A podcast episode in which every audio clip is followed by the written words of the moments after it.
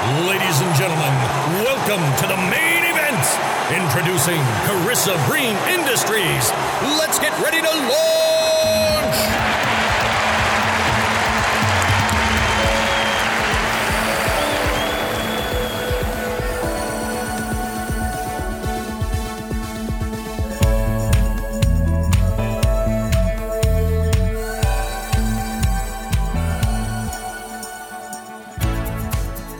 I recently spoke with Dan Holman and Eric Fliss of WorldStack, an open source intelligence or OSINT company based in Canberra, Australia.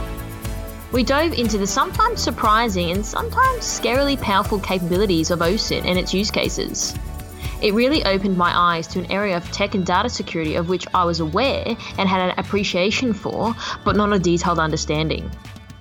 It was a fascinating chat, and I think we're only just scratching the surface in terms of the capabilities and applications to which OSINT might be applied to.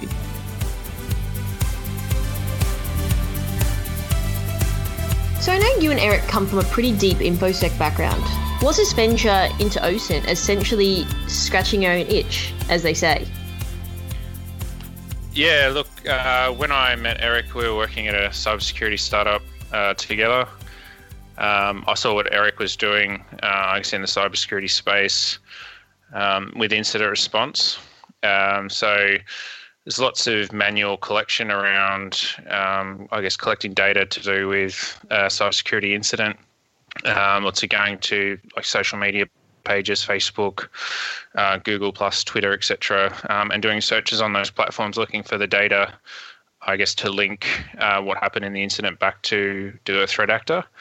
Uh, and I saw Eric was sort of at the beginnings of building a platform to automate a lot of that process because um, there's a lot of time involved in manually doing the collection. And I guess um, some other things he was uh, talking about at the time was um, it's very easy to lose track of where you're up to in terms of collection. Mm. So have already collected against um, that particular person or that particular topic. So it's quite easy to make a mistake when you when you're going through the, an operation mandrolically like that using pen and paper. Mm-hmm. Um, so I guess with my background in IT and building systems, I saw what he was doing and said, hey, uh, you know, started jotting down on a bit of paper and drawing a bit of a, a mud map of how this might work if we were to build it in a sort of cloud solution with a you know a proper data pipeline and we could automate the collection and then we could put something else in to do visualization and I, I, have to say the earliest prototypes were pretty ugly. but uh, we got quickly into, I guess, building something that actually started to work, and you could see where it was it was going to go in terms of um, making the process a lot easier, a lot faster, and a lot more powerful, um, bringing those different feeds together and, and starting to see those insights from joining them together. So when you say define started to work, so can you tell me what that actually means? So when you say it started to work, can you define what that means in terms of what that looks like back then? Yeah, so back back then the user interface was was really ugly. It was it was very clunky. But when I say started to work, it means that mm-hmm. we were able to hit websites and collect data, and it was brought oh, yeah. back into a, a central database um, essentially one of the one of the first problems we had to solve was all of these different data sources are a different structure and, and how do how do you bring them together? And so you can put in a single database and then do visualizations on it because it needs to be in a common data format. And so that was our first hurdle to solve. And when we had that collection working in that single data format we, we knew we had sort of a lot of the key problems solved in terms of getting the database together. Mm-hmm. and the next thing was trying to i guess work on that user interface and um, how do I, how do we get the visualization working? And we started like really basic, really yeah, basic yeah. user interface, um, and then I think it was we we spent a few months working on that, a few revisions of the user interface, and um, eventually we came across the Elastic Stack. Uh, okay. which is what we use now. Um, so I don't know if you, if you haven't heard of it. Elastic Stack is essentially um, a, a database uh, and then a, a, I guess a visualization layer. It's primarily used for log monitoring in cybersecurity, but yep. we repurposed it to to because a, a, lot of what we're doing with I guess open source intelligence and the collection, the way we do it, it's very similar to how you take a log feed. Um, into a SIEM, mm-hmm. and yes. we've, we've built a solution that's very similar to that. And so, um, yeah, I guess Kibana, we could see that you could just repurpose it if you're looking at logs. If we substitute logs for social media posts, we, we use exactly the same visualizations as they do for, for log management, like log management and um, security information event management. Got you. So I guess that leads me to my next question on the security front. H- how does your cyber background inform WorldStack and what you guys are doing in the OSINT world? Yes, it's it's it's um it's interesting, I guess. Um, coming from both an IT and a cybersecurity background, and then Eric's background in in intelligence. Um, mm-hmm. I guess what we're doing here in this space is is I guess uh, at the intersection of those three things. Mm-hmm. Um, a, a, lot of what we're doing with the tech tech stack right now um, wasn't possible five years ago. Um, so we use technologies like AWS, uh, really easy to scale infrastructure to build the actual solution to power a lot of the, the, the I guess the data collection and analysis we're doing in the back end. Mm-hmm. Um, and then I guess with our cybersecurity backgrounds and understanding um, what sorts of threats we're looking for. So, uh, but even without having the software solution, we knew that, for example, uh, people in organizations posting things about you know the sorts of technologies they're using inside a workplace or they're talking about um, you know they're leaking information about how the organization runs certain technologies which is just fodder for someone who's looking for to do reconnaissance on an organization so i guess when when we saw that when we were doing general cybersecurity work mm-hmm. That we've taken that knowledge and applied it. So we've got this platform now to look for those things in an automated way rather than have to manually go in and try and find this sorts of information. If you're if you're in a security operations center or part of a security team trying to do that kind of monitoring on your own mm. without a tool or a platform like that it's quite time consuming. It's pretty much impossible to do do you think people are still doing like obviously people are still doing it manually? Is it because that they're not aware that this exists, or the cost of it, or sort of more of a behavioural change and an, and an up and an uptake towards utilising something like this? Uh, I think it's probably a combination uh, of a number of those things. Um, I guess from my perspective, it, uh, working in cybersecurity and OSINT, it gave me a, an understanding of the technology stacks that we could p- mm-hmm. potentially use um, and the different advancements being made. Uh, one thing it did highlight working in cybersecurity in particular in this space was the, the gaps, I guess the gaps in mm-hmm. what's commonly touted as intelligence within cybersecurity and the overuse of terms like uh, threat intelligence. yes. Uh, in a lot of cases, there's no real intelligence there at all. It's just you know someone's given you a bad IP address and it's network-based stuff. It doesn't actually tell you um, well who's targeting us and why. Do we have to plan for them in the future? Will they ever be coming back? Is this just a random thing or is it an ongoing, um, higher level, um, you know, very targeted threat. Um, so it gave me uh, and Dan a very clear understanding, I think, of the gaps in what's commonly termed as, as intelligence within cybersecurity. Mm. Um, it, it's normally anything but intelligence. So can I just drill down a little bit on that one on the intelligence front? So you said obviously there are people that we, well, as we all know, that probably go around and overuse the word of intelligence and machine learning and AI and all these types of things. Can you define sort of more about what that looks like from a you know where the real intelligence versus you know the more show pony the intelligence stuff in terms of threat intelligence. What what does that look like if someone were to sort of go looking for this type of stuff in the market? What should they steer away from and sort of maybe asking those types of questions so they are getting the right you know they are buying the right capability in the market yeah, so I mean, if you go to any of the uh, you know IT security conferences, there's plenty of um, intelligence solutions out there. Nearly every other booth is touted as some form of intelligence. Uh, you know, most of that is network-based intelligence mm-hmm. or intelligence from logs, so anomalous traffic, um, you know, uh, misuse of resources by internal users, that kind of stuff. But generally, it's not telling you anything uh, about why someone's doing something, who's doing it, and why which is really important in, in understanding, you know, who's targeting my organization and why. That actually allows you to not only stop it now, but also plan for the future. What do I need to put in place in future to secure our, organization? Because this is going to be an ongoing threat because now we know who it is and why they're doing it. Or maybe it's not. Maybe it's not um, ongoing. It could be a one-off, but through actual um, attribution of, of, threat actors allows you to sort of make those determinations. Whereas your traditional network-based intelligence, you know, IP addresses, blacklistings, doesn't tell you any of that. And you know, blacklisting IP addresses is is not really intelligence, mm, and that's no. commonly touted as threat intelligence. Got you. Okay, got you. Now, what I'd like to ask, what are the applications for OSINT in terms of cyber defense? Yeah, a couple spring to mind. Uh, one we just talked about just before uh, incident response, um, and Eric was just talking about technical data. So, mm-hmm. um, I guess we've got we've got that information now. Uh, if an organisation's keeping audit logs, which is a big if sometimes in my experience, um, hmm. but if they have that sort of information, you can combine that as well as whatever you might have had from the payload of the attack, so the malware itself. It's mm-hmm. another form of technical intelligence.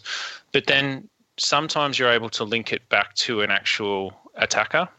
Mm-hmm. So I guess um, yeah, a good a good example of that is where we found um, there was a there was a compromise, um, and that the customer data was actually dumped online. And in the dump itself, there was clues as to who did who did it. Um, now we had, admittedly, we had the combination of internal data, so um, the, the the client that was cost uh, compromised. Um, we knew who the vendor was that might have been involved. They gave us the customer data that was taken. Um, and so w- we were able to put together enough links to say with a pretty good degree of confidence that a certain person committed that committed that crime.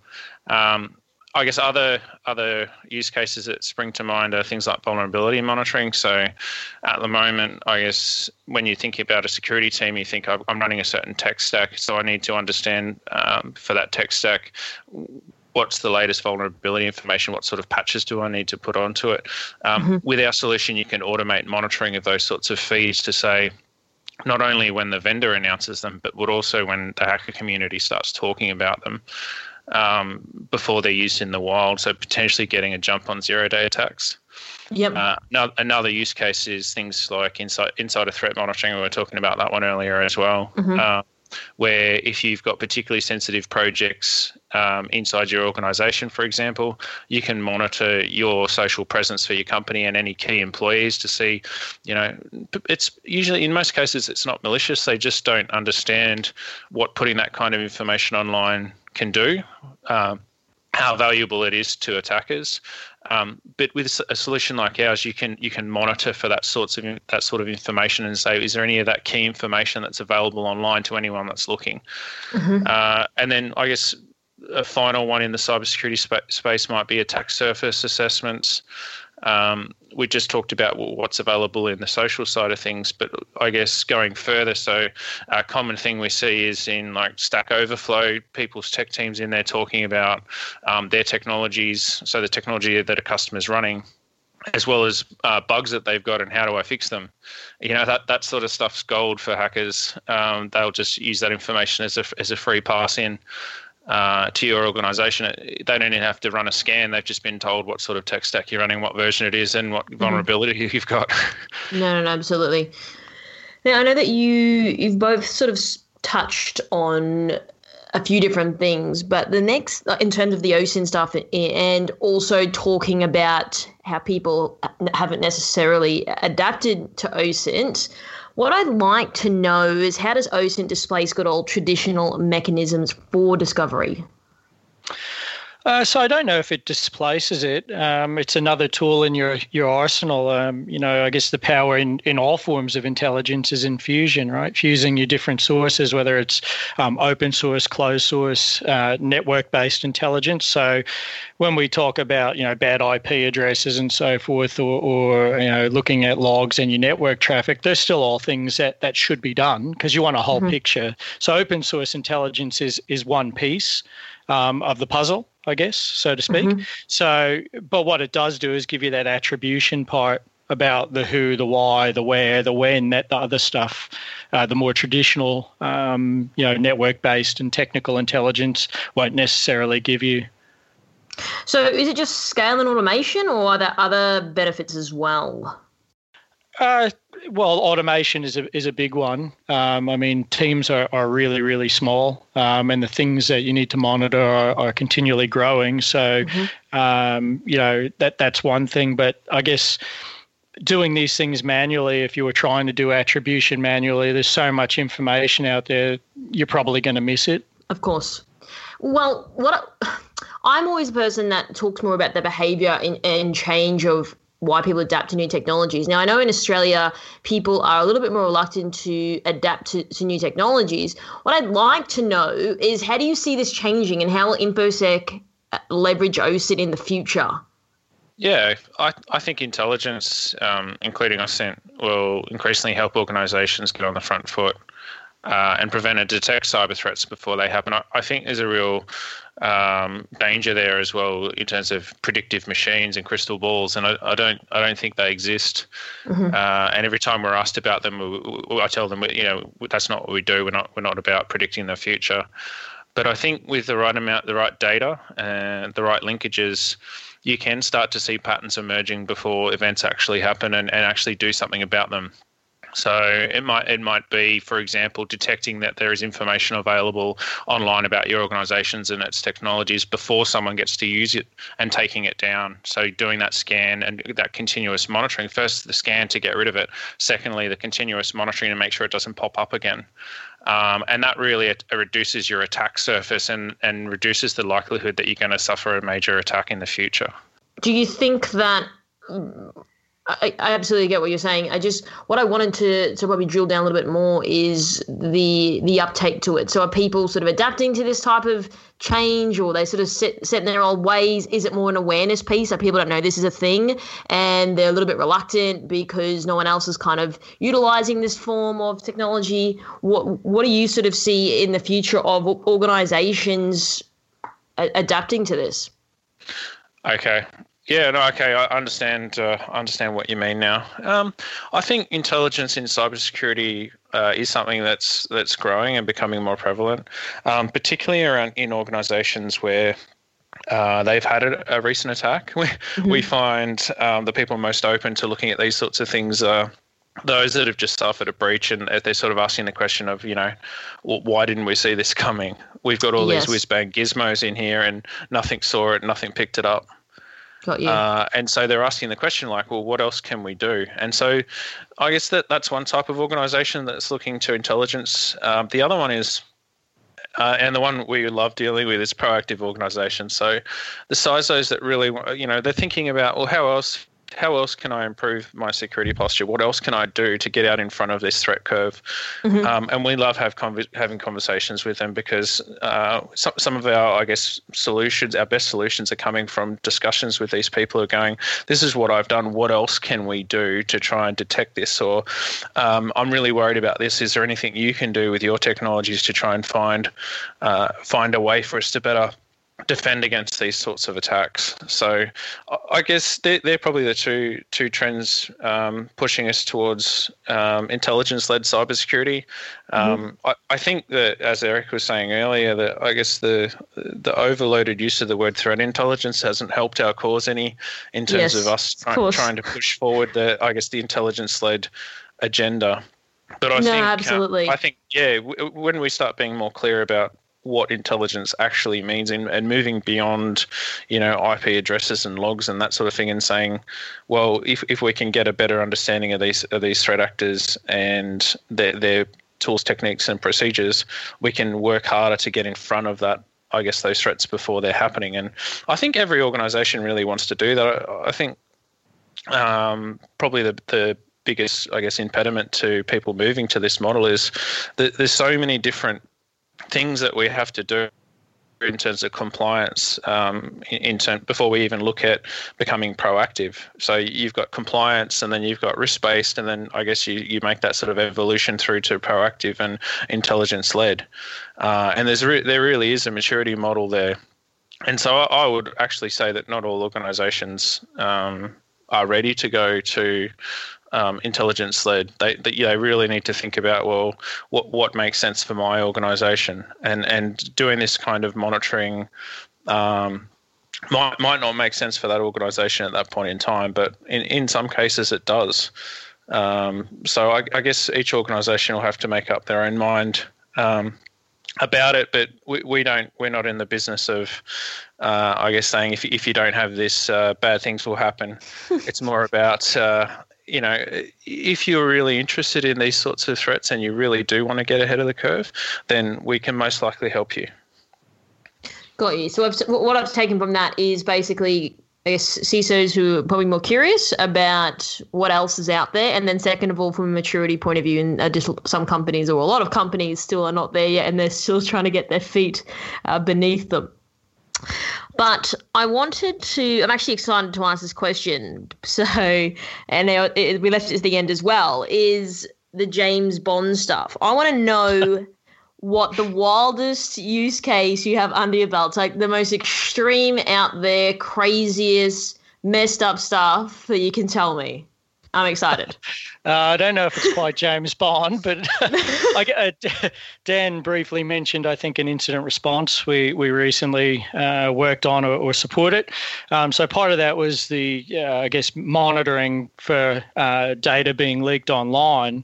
Once we identified that and we had an idea of who the, the person of interest may be, the, the, the organisation wanted us to do a much more in depth dive on them to, I guess, build a profile, determine where they were at, what they were involved in, and, and from that, we're able to, you know, link this individual to old comments on tech forums where he was trying to learn about the particular type of um, attack avenue that, that was present in, in the incident we were dealing with, through to um, determining exactly what apartment he lived in in a particular place using a combination of techniques varying from you know, image analysis, Google Street View, metadata, uh, posted about on, on his online um, social media profiles. Mm-hmm. So we, we could actually get to a point where we were able to say he lives in this apartment at this address because of the wow. view out of his window from from a picture he posted when he first moved in. Oh my gosh, it's pretty creepy. I just started like visually going through my mind, going, "Oh, I hope I haven't done that before." We can check out your um, account after this.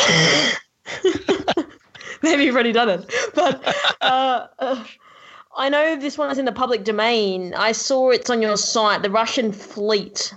This is fascinating. Can we dig a little bit deeper on that, or? Yeah, absolutely. Uh, I guess that was more of a a test case on our behalf. It wasn't linked to any you know incident or, or anything we were particularly engaged to do. It was more um, how do we keep our skills sharp and figure out what we can and what we can't figure out.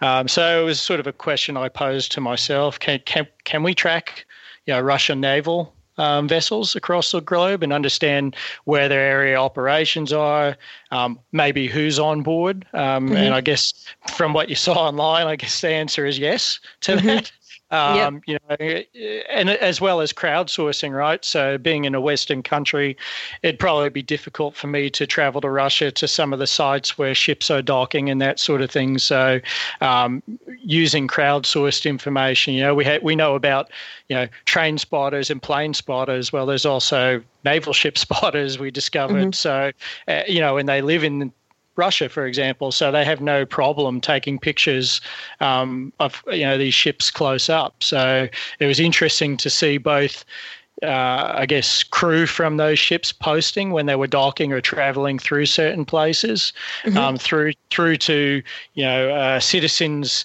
in particular towns where the vessels dock, taking pictures, um, not just of the the naval vessels, but in some cases um, aircraft flying over because there was uh, you know some sort of military um, parade type thing going on where they were breaking in a new ship or, or whatever it may be. So there were other, I guess side avenues for information um, or sources of information that were that came out of that sort of little um, study we did.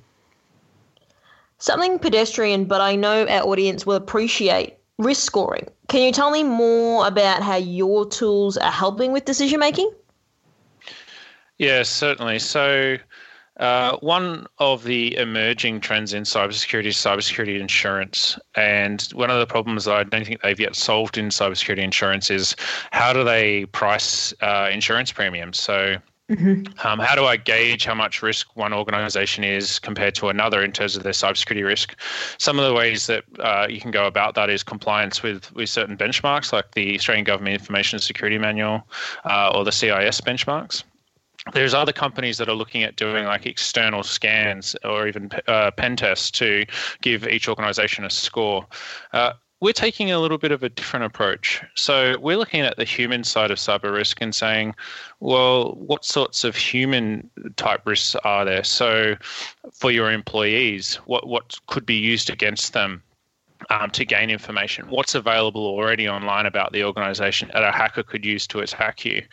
Um, if I was to research the directors uh, and their past, is there anything there that could be used to blackmail them, for example?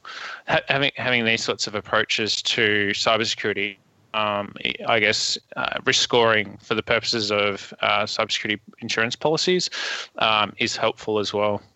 So, uh, some of the other ways that you can use uh, OSINT for risk scoring might be things like uh, vendor risk.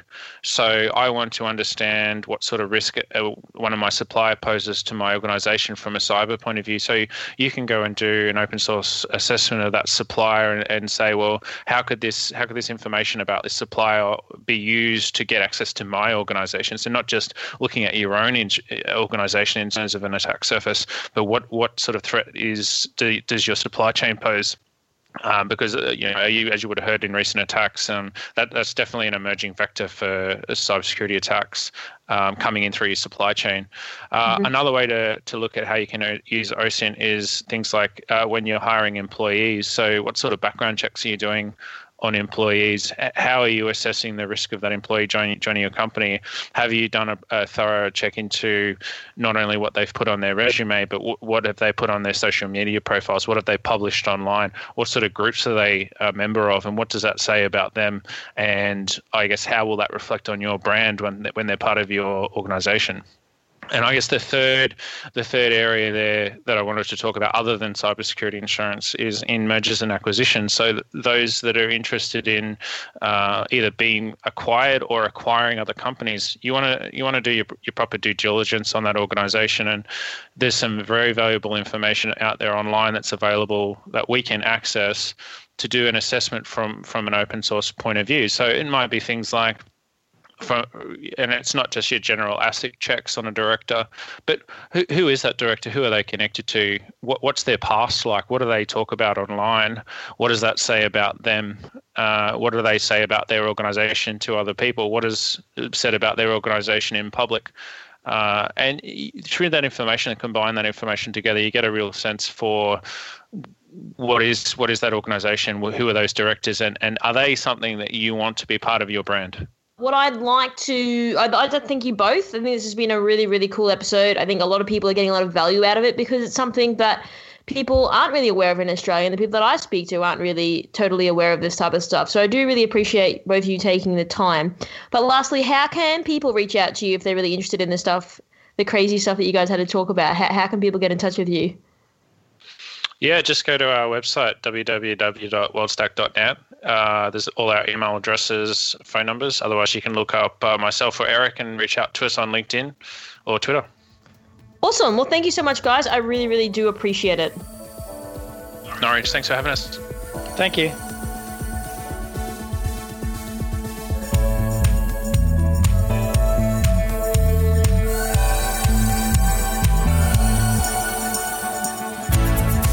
Thanks for tuning in. We're looking forward to bringing you frequent snippets of what's happening in the security and emerging tech industries. If you think there's someone I should be speaking with, even if it's you, reach out to media at carissabrianindustries.com and we'll try to make it happen.